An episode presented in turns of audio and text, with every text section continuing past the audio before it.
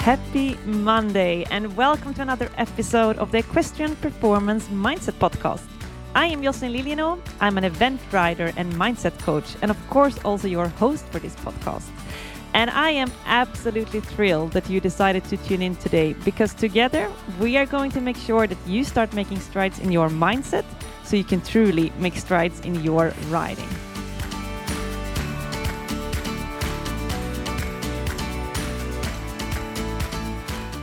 Happy Monday. As always, I'm here to make sure that you get off to an amazing start of this week. If you're new to the podcast and our community, make sure you hit the follow button. That is that little button up in the right corner, which is like a plus button or something similar to that, which will make sure that you get updates to your player with all the new episodes coming out on this show so that you won't miss out on anything that we bring out in the future. Today's episode is a guest interview, or really a conversation, with the amazing John Haime. John is the president of John Haime Performance. For over 25 years, he has prepared some of the leading amateur professional athletes and teams in the world to go beyond where they believed they could go. Some of the leading performers in the sports and corporate world trust John and his team, and he's the author of two best selling books on performance and wellness, including Ride Big for equestrian athletes. And John doesn't just talk and theorize about area performance and wellness, he has lived it and lives it in every day. He's a former tournament professional golfer with professional wins and day by day helps clients perform at extraordinary levels. And today we talk about confidence, performance. We give actionable tips that you can take with you in your equestrian life and make sure that you become the absolute best equestrian athletes that you can.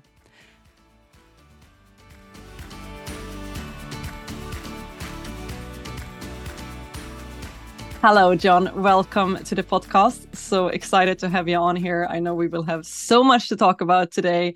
You've written an amazing book, which we are going to talk to about in all detail, obviously. Um, but before we dive into the book and the theme of the book, let's say, do you want to tell the listeners who you are, what you do, what got you into equestrians, what got you into performance, and the coaching that you do? Wow. Do you have an hour, Jocelin? that I'll, I'll keep it very short. So, uh, my name is John Haime. Uh, I live in Ottawa, Canada. Uh, I have clients all over the globe, which is super fun for me. I have Canadian clients, but I have clients all over the globe with a focus primarily on the on the U.S. market. Um, I I work in human performance, so I I work in three different spaces. I would say I work in sports, I work in corporate, and I work in the arts too. So anything that requires performance is where I work, and I work with those types of people or performant or performers. So um, human performance coach is probably the best label for me. And uh, how I got into equestrian, yes, that's a very good question. Um, I played professional sports when I was younger, and then I acquired the education to to give myself competency in what I do now, which is, like I said, a human performance coach. But um, about probably seven years ago, Jocelin, a, a friend of mine asked me to help his daughter, who was a meter twenty show jumper. And I told him that I couldn't help him. I didn't think because I didn't know enough about equestrian sport. Now I work in all sports. I work in every sport. I work in the PGA Tour, NBA, ATP tennis, uh, you know, NFL, football, Major League Baseball. I work in them all. Hockey, uh, professional hockey.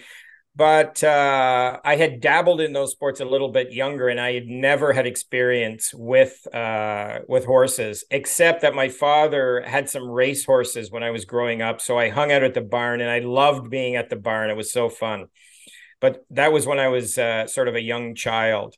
So I anyway, so I told him I'd come out and see her, and we talked, and I was fascinated by the whole thing the first time I saw it, with the connection with the horse and the you know the role of the trainer and how everything fit together. So so I, I, told her after I'd take her on, but I'd have to educate myself. So I talked to trainers, I talked to coaches, I went to clinics, I I I took riding lessons. I learned how to ride myself to the point where I could, you know, jump over poles and that sort of thing. But I wanted to understand the feelings of and the connection between the rider and the animal So I spent quite a bit of time doing that over about a two year period. So I helped her. And then as a result of helping her, you know, other people were seeing that she was doing better. So I started to connect on with uh, other riders and their parents. And then I had uh, a show jumper through Horse Network in Toronto. Um, a professional show jumper called me and he was he was needing help. He wanted to lower himself in the world rankings, and he didn't think he could do it without exploring all aspects of performance. And one of them is the mental and the emotional piece. And we'll talk about that later about the pieces of the performance model and why it's important to really focus on them all. You have to. But so he wanted guidance in that. So I worked with him for about 10 months and we took him from, I think, about 500 and something in the world down to about 100 in the world. So we tweaked some things. We had him focused on the right things, what's important. Um, we built a structure for him and he really did well. So that's when kind of the practice around equestrian took off a little bit uh, when people saw what he was doing and and that he was improving quickly. So that's how I got into it. And there was a lot of education around it, though, uh, Jocelin, with, you know, really reading a lot. Uh, I read a lot of books, uh, primarily about horses and horse training. I wanted to understand that side of it. I understand the other part of it, but I wanted to understand that part of it. So that's how it all came about. Uh, I, you know, I, I I took one client and then it just kind of mushroomed from there. But I've really enjoyed equestrian sport because it's so different. The relationship between the horse and the rider is fascinating, and uh, it's so different from any other sport. All the other sports really uh, can't can't bring that sort of a dynamic to it. You have the team aspect. I work with a lot of teams, professional teams, etc., and you have the team aspect and the the dynamic between the roles on the team. But the but the animal, but an animal and a human being is just so different. So I loved it. It's fascinating and and I continue to love it. And that's why I wrote the book. I I wanted to do something for equestrian athletes. I absolutely love that. There's so many things in there that that really fascinates me. Uh, first of all, I love your commitment. How you are like, okay, I haven't been doing this sport, but you know, give me give me a bit, and I'll I'll figure it out. And I absolutely love that you that you actually taught yourself how to ride and and to that level because, like you say, uh, it is really different, and uh, you have that whole dynamic with the horse, and that adds so much extra challenges. Let's say, um, and uh, and I think that makes the equestrian sport also very interesting. Like we we are constantly learning and there's always things that can be improved which is very interesting and why mm-hmm. for a lot of us it's a, like a lifelong journey but that also makes it so challenging and why i personally also think the need for people people like us that do that kind of coaching and, and talk about the mental part of it and the performance side of it that that is so needed probably more than in any other sport. Would you would you agree about that? Yeah, I think so, Jocelin. One thing that I, and the reason why I wrote the book and the reason why I got into it in the first place is I really found that uh, equestrian sport was was quite far behind in the human development piece. Primarily, I think just because uh, traditionally the sport focuses on the horse and the training of the horse. And the trainers really are experts in training the horse and they're not necessarily experts in training the human being or the rider. So so there there was so much opportunity really to to open things up make suggestions talk to people. Why don't you try this? Um, so that was really cool. But I, I think it, it's starting to close. The gap is starting to close. It's it's nowhere closed yet because I work in so many different sports, and there's really uh, there's really been a commitment and a high level of uh, a high level of education around uh, the mental and the emotional piece. And athletes understand that they will never get to where they want to go or reach their potential unless they they explore that. Now, some athletes are highly, highly talented in that area naturally, which is great, but most need help. And um, and I, I think it's starting to change a little bit in equestrian sport. Uh, riders are recognizing that hey, I'm 50% of the equation here. So I have to be at my best too in order to to really contribute to this partnership and maximize the potential of the partnership. So I think it's really important for for uh, equestrian athletes to explore this area. Now, there's four pieces of, of a performance model. There's the technical part, right? And we all know what that is. Uh, we, with respect to riding, the balance, the legs, the hands, the lead changes, all those things that you that you that you have to have competency in, and you train those with the horse. Then there's the physic physical part, and I find now that equestrian athletes are focusing more on the physical part. You're finding more of them go to the gym, training programs because you need that physicality. It's a physical sport. People don't realize outside of the sport how physical it really is, especially if you're riding a physical horse. Um, it's a physical challenge. So you need the physicality to support the technical pieces that you're working on. And then there's the strategic piece, and you have to understand the sport. So when you go in the ring, what's going on? How do I execute a course? And how do I process that horse? And you could almost put horsemanship into that area too. And then there's this mysterious part that a lot of people don't focus on. I call it the sort of the top piece of the performance model because it supports all of the others. That's the mental and the emotional piece. And that's that piece is really critical because performance starts in the mind. So you really have to you know build a plan to work on those skills too so i think if you're working on the technical part the physical part the strategic part and the mental and the emotional part you're really giving yourself an opportunity to maximize your abilities. Um, if not, if you leave one of them out, then you're leaving it to chance that you may not reach where you want to go or enjoy the sport as much as you want to enjoy the sport, also. So, yeah, so it's really fascinating. But I think equestrian sport is starting to get up to speed and starting to focus on it, but a lot more work needs to be done in that area in order for uh, um, the rider to bring that really maximum, you know, ability to uh, to the partnership. Yeah, I, I couldn't agree more. And like you say, it's a 50 50% partnership, eh? but we tend to spend yeah. the resources, the time, the money, everything into the horse, up to 99%, I'd say. And I feel uh, so many equestrians, they're sort of like, my horse this, my horse that, and we treat them sort of like royalties. But then when it comes to ourselves, we will eat shit food. We won't spend any money on massage or any of those kind of stuff. While we may, we spend like hundreds and hundreds and hundreds each month on like a chiropractor for the horse, a physiotherapist for the horse. Like it's it's just incredible. And, and I think so many riders are like, yeah, but I'll be fine. I'll be fine. Not realizing, like sort of playing the hero, not realizing that they're actually that's what's ruining their performance. That is the one piece that is missing for most equestrians i'd say and I, I, do think we're we're catching up we're not quite there yet there's a lot of awareness to be done but like you say it's it's going in the right direction and uh, a lot of people start to work out all those kind of stuff. So yeah there's a positive development going. And i think the book that you put out and that's why i love you know every kind of material that you can put out there about this to create that awareness of how important this is. Um, so maybe you know you talked about those different performance pieces. Do you want to dive in a little bit deeper into detail as to how you can improve within those areas? The four pieces of the performance model do you mean mm-hmm. yeah i think we all know how you can improve the technical part like you have to evaluate what am i good at and what am i not good at what's holding yep. me back um, and be, have a real honest conversation with a trainer, for example, on what skills you're going to develop, what is important to develop. So you have to do an accurate assessment. That's all part of the whole confidence thing. Self awareness is a massive part of self confidence. Yep. It prece- it precedes confidence because in order to really believe in something, you have to understand it first.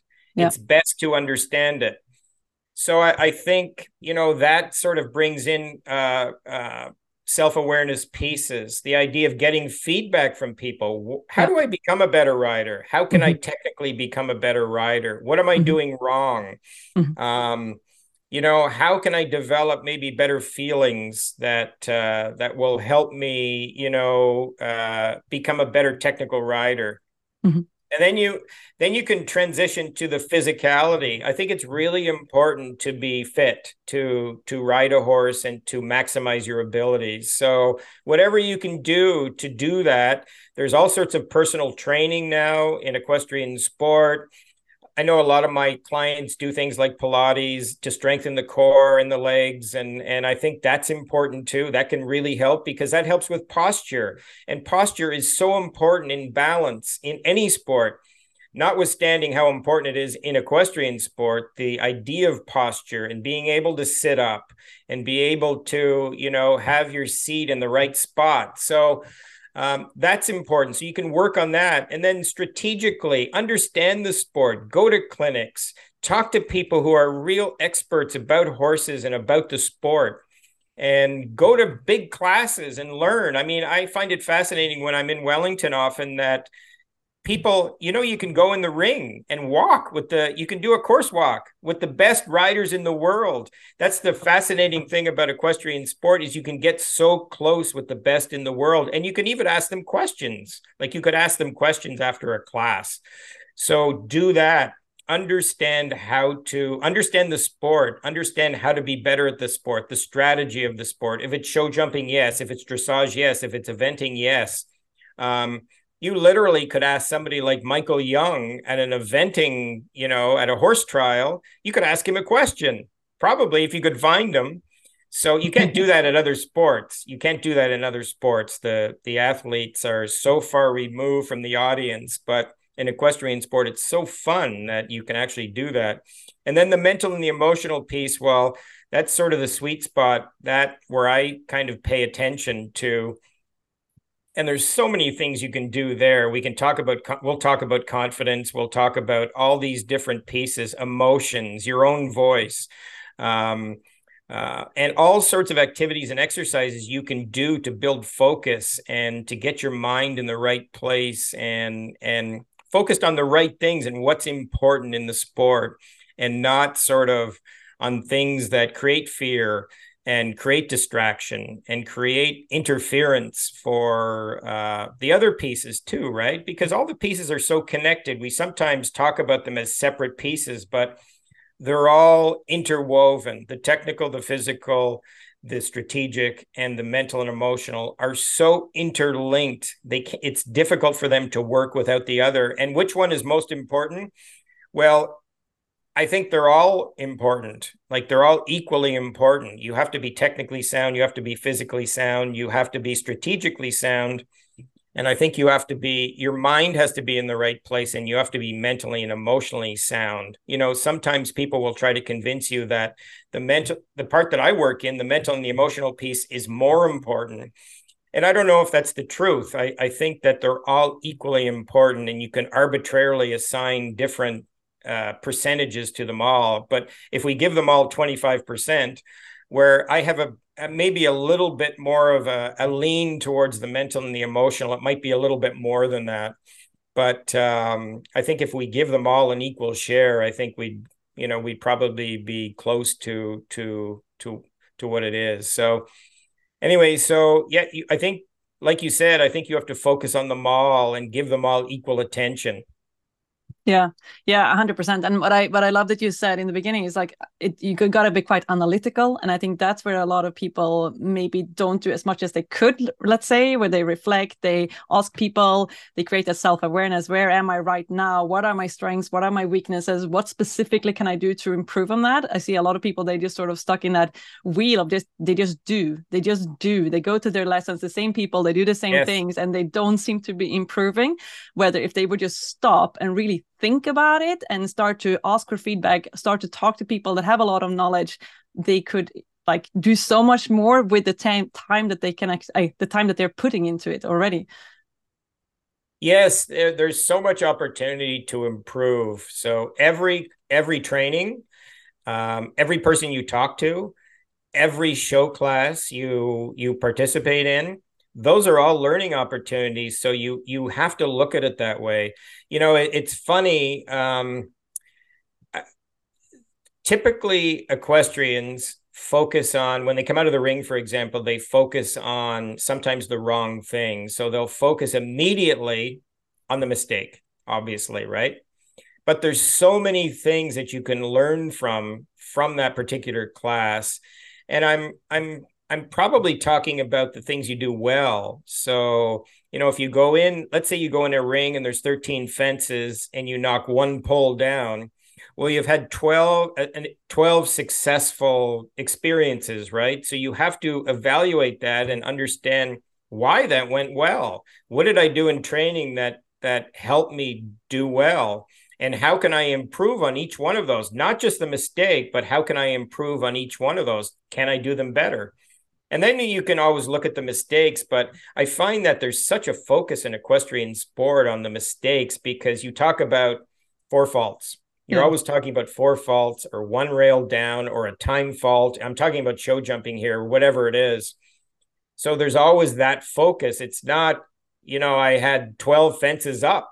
you know, I try to get my clients thinking that you know, I come out of the ring and you have one pole down, but you also had 12 fences up that you navigated and negotiated very well, right? And the, you know, the canter was really good and the rollbacks were good and the the turns were all great. And so there's a lot of things to look at. So I think if you can get on that track with yourself a little bit and really learn incrementally one little tiny thing every time you experience equestrian sport, then that really adds up.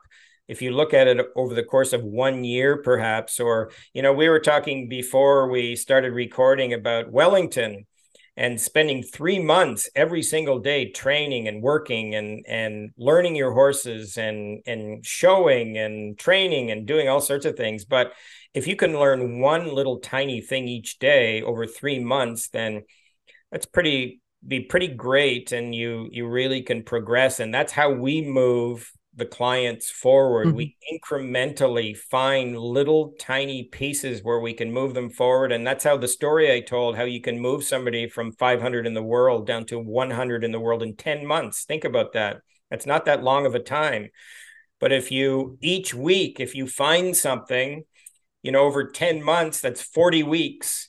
And if you can find 40 things that you can improve on or learn something, then there's that's a that's a big opportunity there to uh, to improve in the sport and get better. So um yeah, there's so much opportunity, isn't there? Yeah, amazing. Um, I feel like we it was funny when we planned out this episode. We were like, we're gonna talk about this and we're gonna talk about that, but then we also knew that this was gonna happen. We were just gonna start talking about something, and then we were gonna sort of just continue talking about that forever. Uh, I want to steer the conversation slightly towards the topic that I find is really, really important. I I have a group coaching program. It's called PEP, the Positive Equestrian Performance Program, and a lot of riders in there. I find that the biggest challenge or struggle that they are having is that they don't think they're good enough. Uh, and to me, that means that their confidence is not quite what it's what it could be, let's say, and that there's yes. room for improvement there. Um, and obviously, this this book of yours, Ride Big. When I read that, I feel like that whole, whole that whole book is all about building confidence. So obviously, that's a topic that I really want to talk to you about. Um, do you maybe want to start with explaining Ride Big? Like, what does that mean? The whole term of it.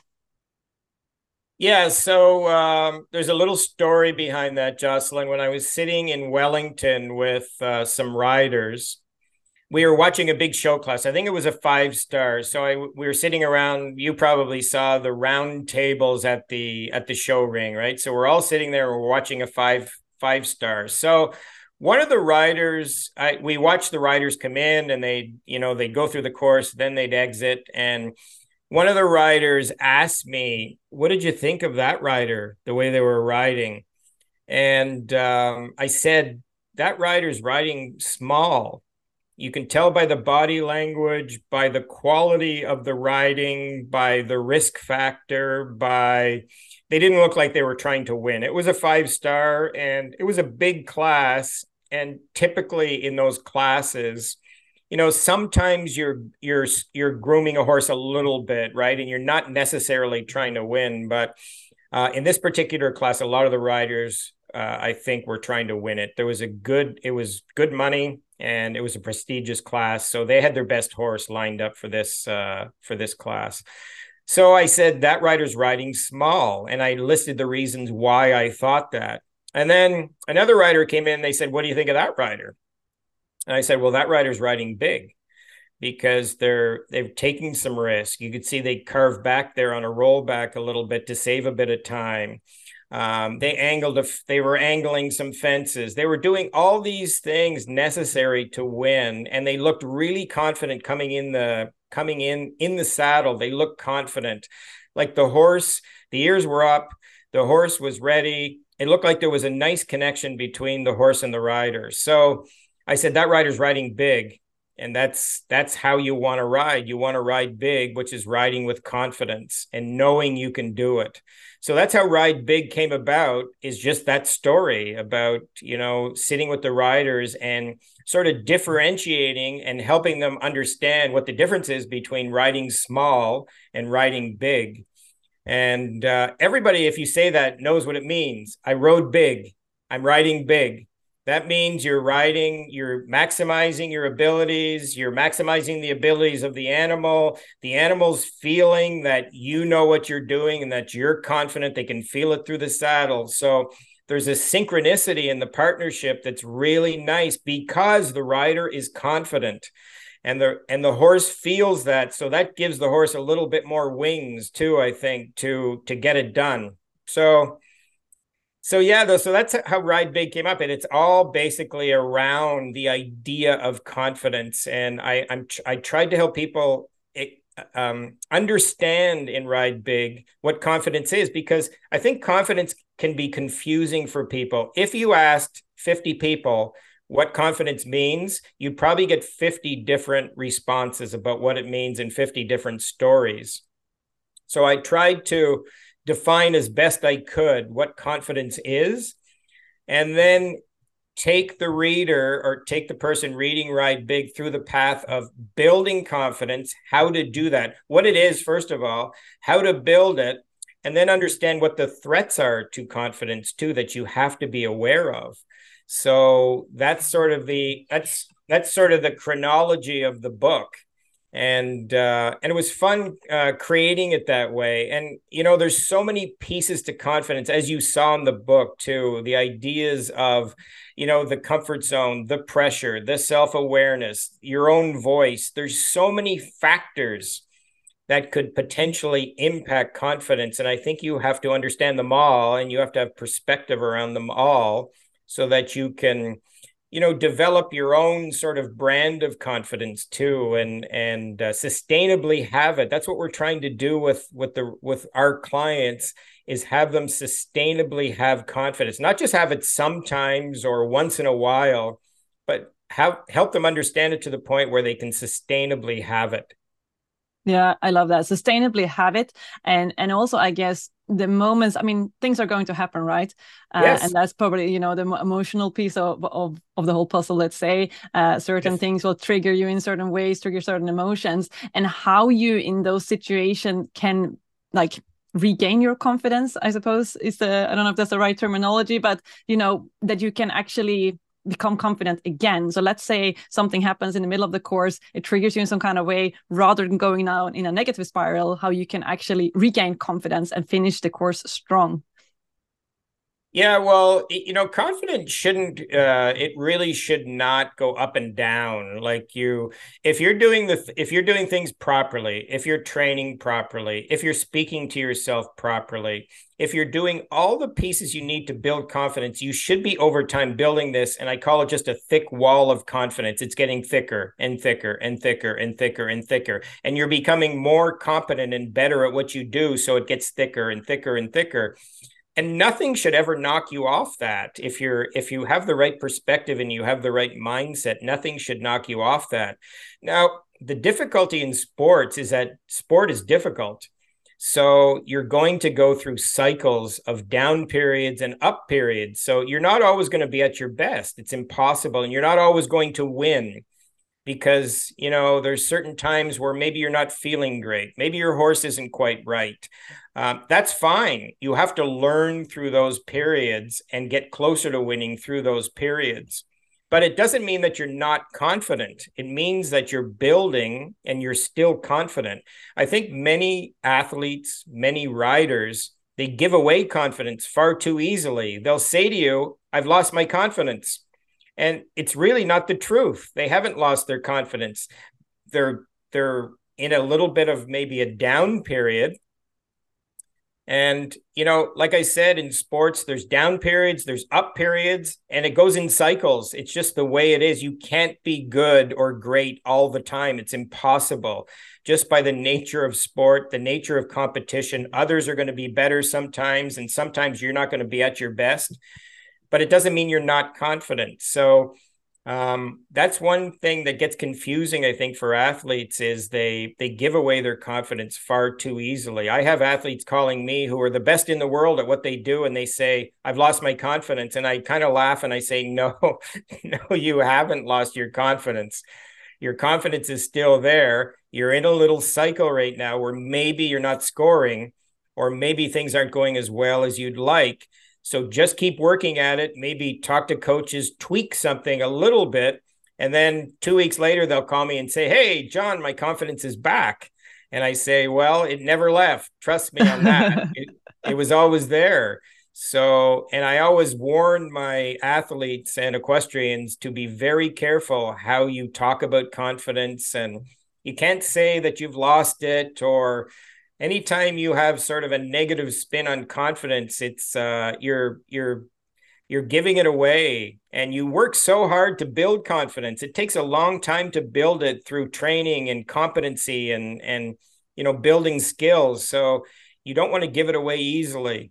Um, you want to make sure you covet it and keep it. And um, i think it's it's one thing that athletes have to pay attention to. Um, and equestrians are are no exception to that that you you have to just be careful on how you treat it and that you can't give it away yeah absolutely i couldn't agree more with that it's terminology right and perspective what yes. perspective that you choose to yes. take on it and what how you choose yes. to describe it by your confidence might still be there but because you're saying i lost all my confidence it's it's how you label it that's what makes you lose your confidence. But it was there all the time right? Um yes so... of course it is. You've done the work. You've done the work. You know you can do it. You're at the like I, I have these athletes who are at the top of the world at what they do. They're the best 50 in the world at what they do. So it takes unbelievable amount of effort and talent and all these different things to get to that point. So you don't just lose confidence. Um, you allow it to to disappear and you give it permission to disappear you have to give it permission to disappear so you have to be really careful that it's it is a perspective for sure yeah, I love that. So talking about and building confidence, I suppose that's what everyone is sort of on their toes right now. They're like, well, how how do I build it then? I've heard it takes a long time, but like what do I do? How do I build confidence?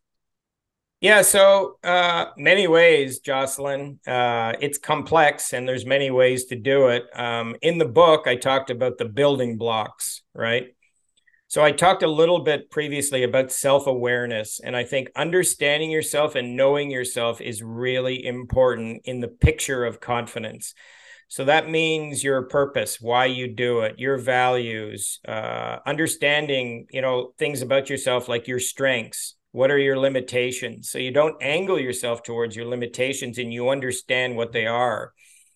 There's so many pieces to it. Um, and then the next that there's so many pieces to self-awareness uh you know feedback you know listening to others but understanding what to listen to and what to filter out too. Assessment we talked about you know being able to accurately assess a performance and then take the really good things from it. So that's self-awareness being able to do that. Um you know really paying attention to what you can and can't control too you know athletes performers we all do. We all pay attention to things that are completely out of our control and give it way too much credence. So you have to be careful. When you do that you have to really understand what you can and can't control and focus on on you know putting your focus on what you can control and completely eliminating what you can't control. And there's so many, the list of things you can't control is far longer than the things you can control, right? So you have to pay attention to that. So I, I think self awareness is the first one. The second one is the actual training and understanding how to train and build competency. So we talked about the performance model build competency in all the pieces. So technical, physical, strategic, mental, emotional.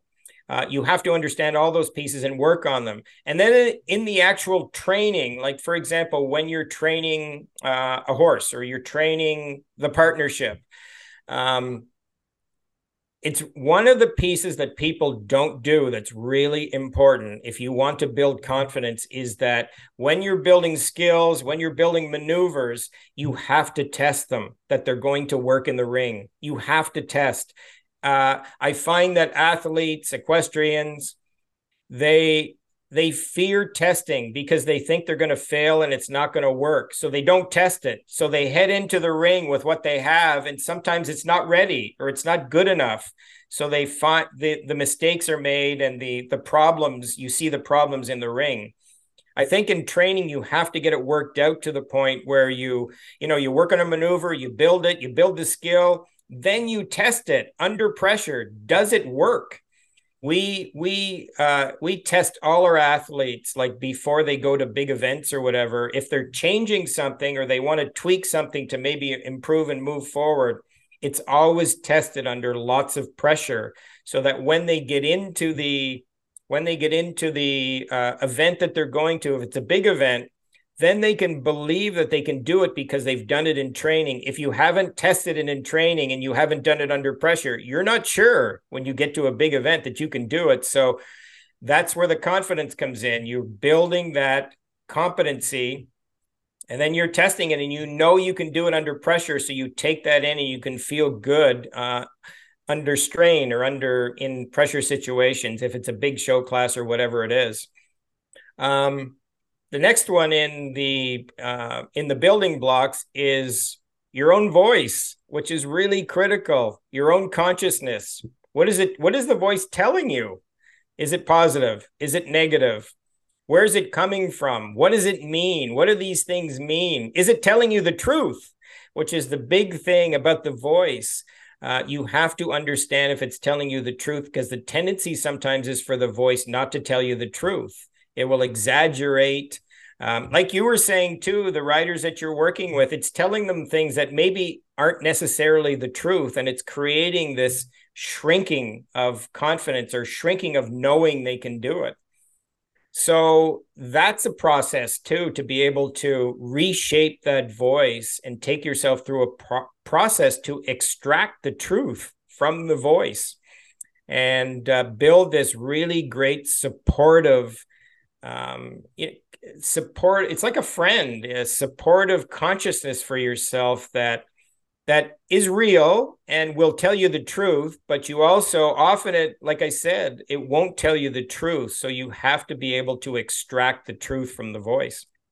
So i would say those i know in the book i wrote about those kind of pieces as being the building blocks and then we we moved into other things that can certainly build confidence or take it away too but i think those three are big ones. And i will tell you that at the end of the day you can train you can do all you want but if that voice acts up at the you know in a big event or at the final moment then you know that's a problem. So that voice has to be shaped properly. Uh, you have to work on it. You have to do the work and that's what I tried to do in Ride Big give people a process to try to extract the truth from their own voice. So, uh, and it, you have to have something like I, I wanted to give people an exercise or a, a practical vehicle to be able to understand their own voice and then to be able to sort of reshape it and and create more of a supportive force um, in their riding so yeah those are the those are the three building blocks we talked about and we could talk about each one for three podcasts you know? I, am sure we could. yeah but those are the those are the three kind of biggies i think. Yeah absolutely and and it's, it's uh, interesting when you talk about that that inner voice right? I i did a story on my on, on instagram a while back and i asked uh, people just like uh, in a poll are you your biggest critic or your biggest supporter? And 75% they they mark that they're the biggest critic which is you know it's it's I, am not surprised but but also it, it speaks a really clear language. If you are your biggest critic all the time that is that is I, suppose breaking down your confidence all the time. All the work you're doing to build it up the fact that you're constantly talking shit to yourself is going to have a massive impact it is gonna, yeah, it is gonna have a massive impact. And I think the tendency too for human beings is to be a bit negative because we're trying to protect ourselves, right? It's like crossing the street. Hey, John, be careful. Jocelin, be careful. There's a car coming. You know, you don't want to, you better not go out there now. So we're always trying to keep ourselves safe and protect ourselves. So so that's why you have to, and in performance, it's a different story. You have to be proactive and you have to be aggressive. If you want to win, you have to be proactive and you have to be aggressive. And and all of this is sort of, you know, attached to confidence too. So I think that voice has to be, you know, in the right spot. And that doesn't surprise me. I mean, I I I totally believe that because that's my experience too. And I'm surprised it's that low because I think most people are very self-critical of themselves and they're very intolerant too they're not tolerant of other people they're not intolerant of other people because you'll see you know for example if your friend goes in the ring and they mess up or they do something that you know didn't look great to the audience the first thing you do is run over and say, Hey, it's okay. Don't worry about it. It'll be better next time. But if you go in the ring and you do it, guess what?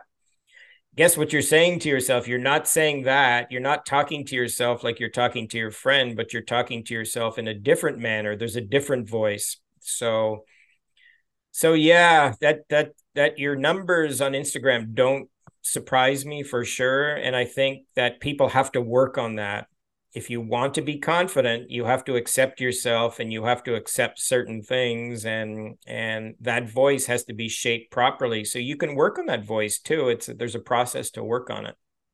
Do you want to do you want to dive in? I obviously it's it's there's a long process but this is something that i also really loved about the book how you put structure to everything. You take all the theory and you put it in such a cool structure which is really easy to follow and sort of step by step different frameworks how to do it uh, and obviously, people can go and read the book. I really hope they do so they get all the information. But just like really quickly, what is something that someone can do to sort of start working with their inner voice?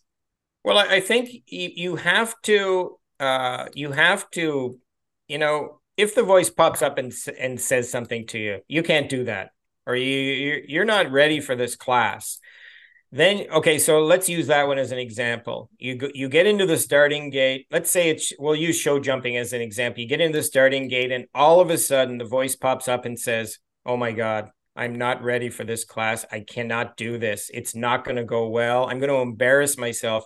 And then it just it cascades and spirals into that sort of talk in your head, right?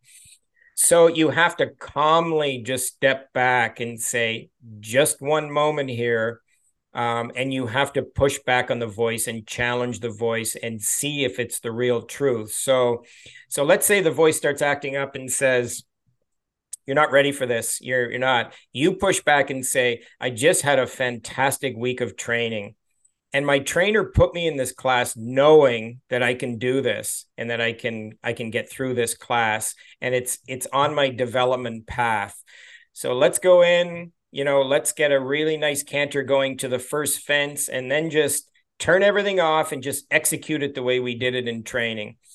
So you have to push back on the voice and challenge it and extract the truth from it but you have to present in order for you to believe that it's not telling you the truth. You have to present the facts to it.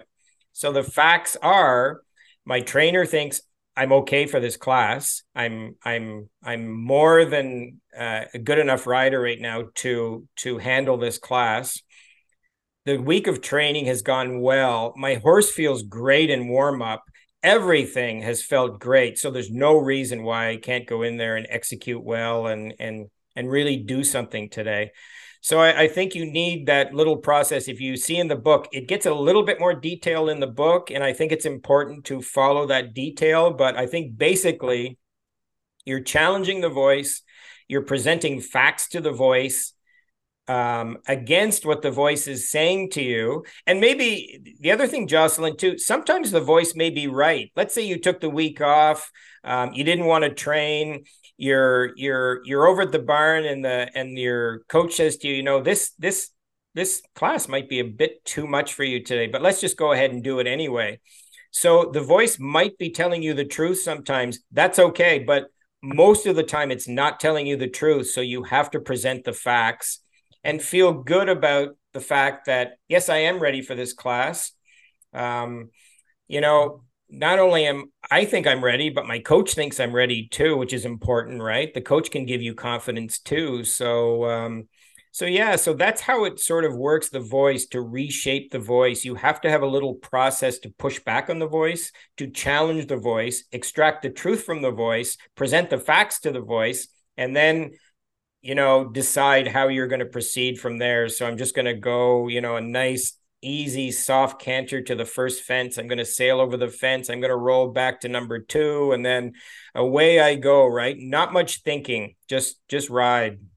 Yeah. No, it's it sounds really easy when you when you put it out like that. And and again, I know, but it, it is. It, I, I think people complicate it because they create the interference in the starting gate, and then yeah. instead of just allowing those good confident feelings to go into yourself and then go down into your horse. That voice starts acting up. You don't feel confident. The horse is kind of thinking oh my goodness something's up here. You know mm-hmm. there's some anxiety here i'm feeling. And so the horse doesn't feel it either. So you, you really for the sake of both you and the horse you have to get that voice right in the starting gate and present the right the right arguments to it absolutely i, I do believe like what where my mind goes when you're talking about like the voice could be right, but most of the time the voice is not right. Yes. Uh, I feel like doubt is something that creates a lot of anxiety. So at that moment, if you were to doubt, like, is the voice right now or not? Like, how how do you know? Well, you know what you've done. You know if you've trained. You know if you're ready. You know the the the trainer's body language. If the trainer's saying, "Yes, you are ready for this. We have trained for this," everything we've worked on the past two weeks is geared towards this class. We are so ready, and the horse is ready, and the horse is well trained, and everything's great. You know that you you have the you have the right stuff, but it's possible that maybe training hasn't gone well and maybe this class isn't quite the right class for you based on the training and based on what you've been working on and and based on you know maybe some of the interaction with the trainer over the 2 weeks you know. So sometimes sometimes that doubt can be real. And uh, so that's why you have to do the work you have to be ready you have to do the training and you have to kind of decide in your mind and with your trainer that you are ready for that specific class.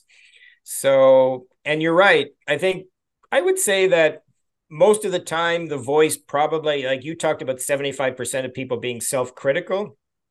I would say that most of the time the voice is probably not right. Mm-hmm. it's it's creating doubt out of nothing really. It's just creating interference for you so I think you have a nice if you have a nice little process to push back on it and challenge it and present it the facts, then you're okay. You have the process and you say, okay, I'm I'm good to go now. So you step into the ring and you you you execute the course the way you you you plan with your coach. Yeah. Yeah, I think you're right. Um, well, I know you're right. You know, you know this stuff so well, which is so, which is why it's so amazing to talk to you. But the reason I was asking is because something I've seen a lot of writers as well is perfectionism. Perfectionism. Oh my goodness! it's it's it's incredible. You have another right? podcast. Yeah, exactly. Podcast, we're not gonna dive. We're not gonna dive into all details, but that, that's the reason I'm asking because I feel like a lot of writers also they will they will be ready for it, but then they will think that they're not because they are perfectionists. So they're looking for perfection in their abilities, in their horse, in the circumstances before they will go to a show. So I do feel like there's a balance to be struck.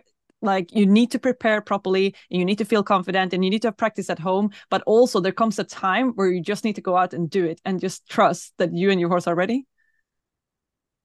Perfectionism is deadly uh, Jocelin. I mean, of all the things I think that I see in sport, especially in equestrian sport, because equestrian sport, everything is so beautiful. The horse is beautiful, the clothes are beautiful, you know, the riders are beautiful, the pants are beautiful, everything's beautiful. So, you know, it's it's always trying to reach this standard, this unrealistic sort of expectation that uh, that the rider is going to reach, and it's it's so destructive because perfectionism makes you careful, it makes you frustrated, it makes you disappointed, it makes you ride small. It really does make you ride small because human beings are human. They make mistakes.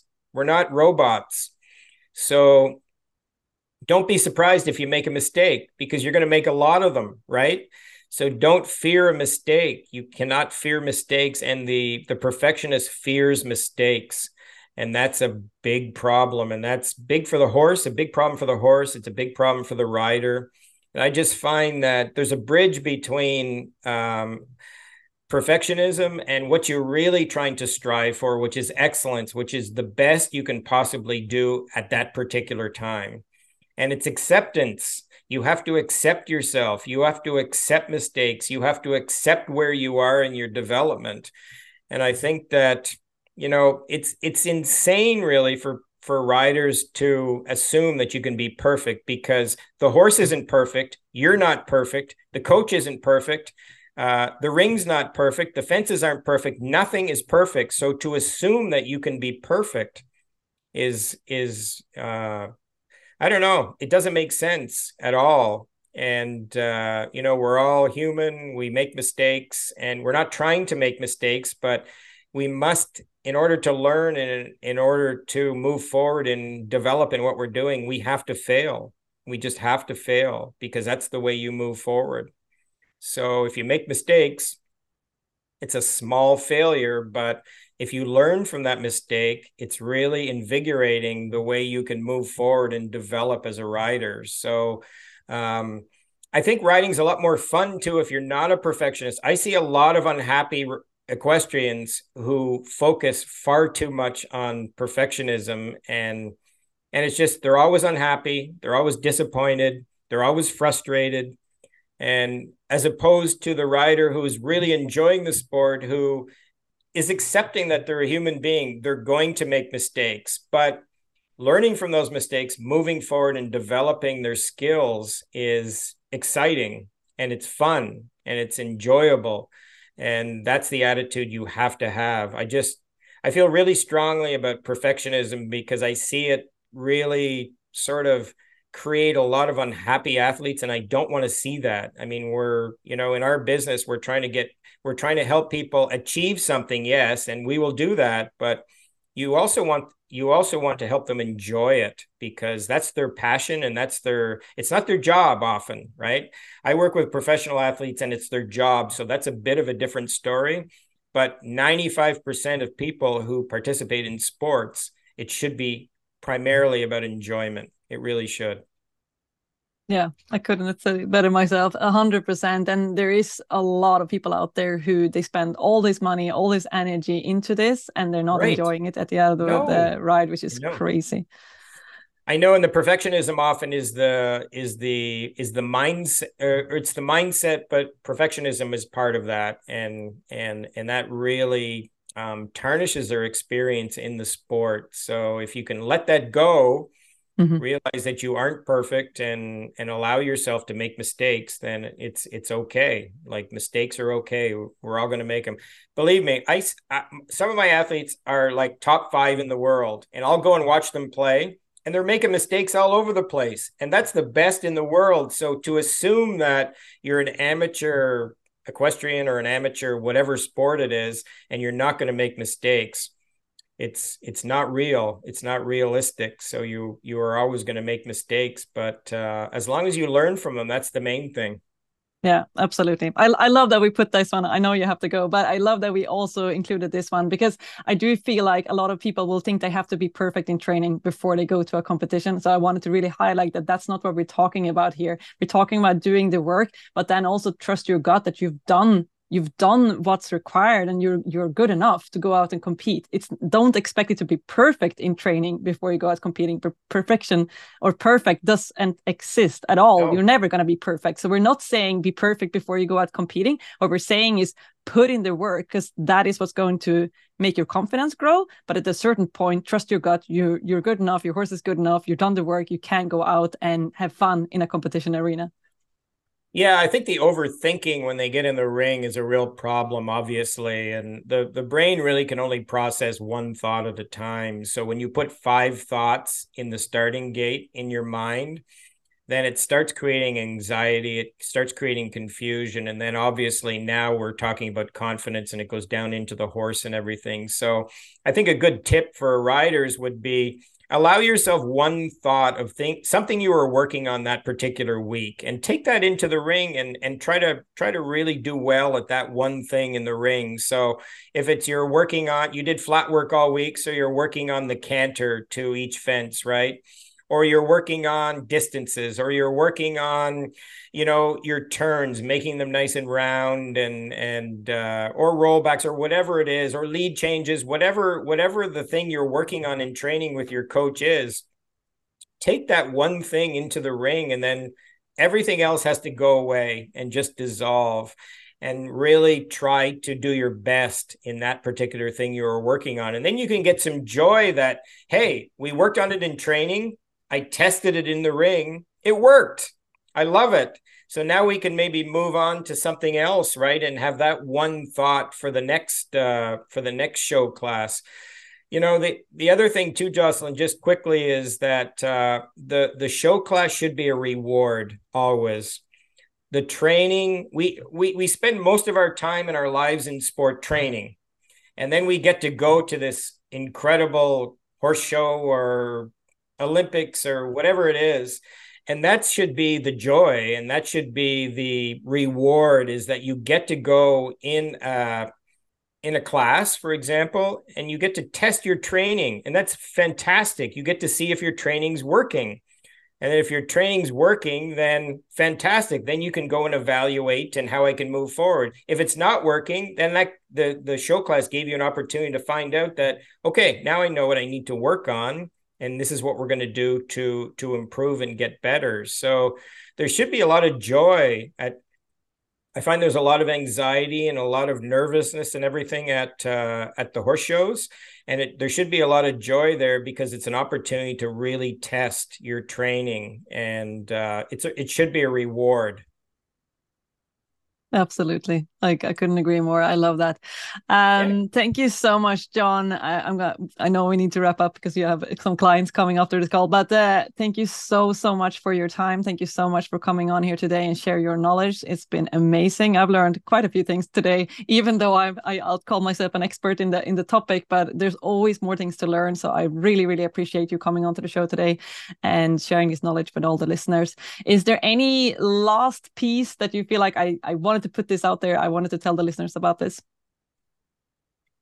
I don't think so. I think the main thing, Jocelin, is that if you want to improve, like we we talked about off the top, you have to work on all the pieces. So focus on all the pieces and don't let one go. So if you if you need work in the the mental or the emotional piece or the mind piece, whatever you want to call that piece, performance piece, you have to take the time and and develop it. So if the voice for example if you're self-critical and the voice isn't right that's going to impact the other pieces of the performance model. It's going to limit you.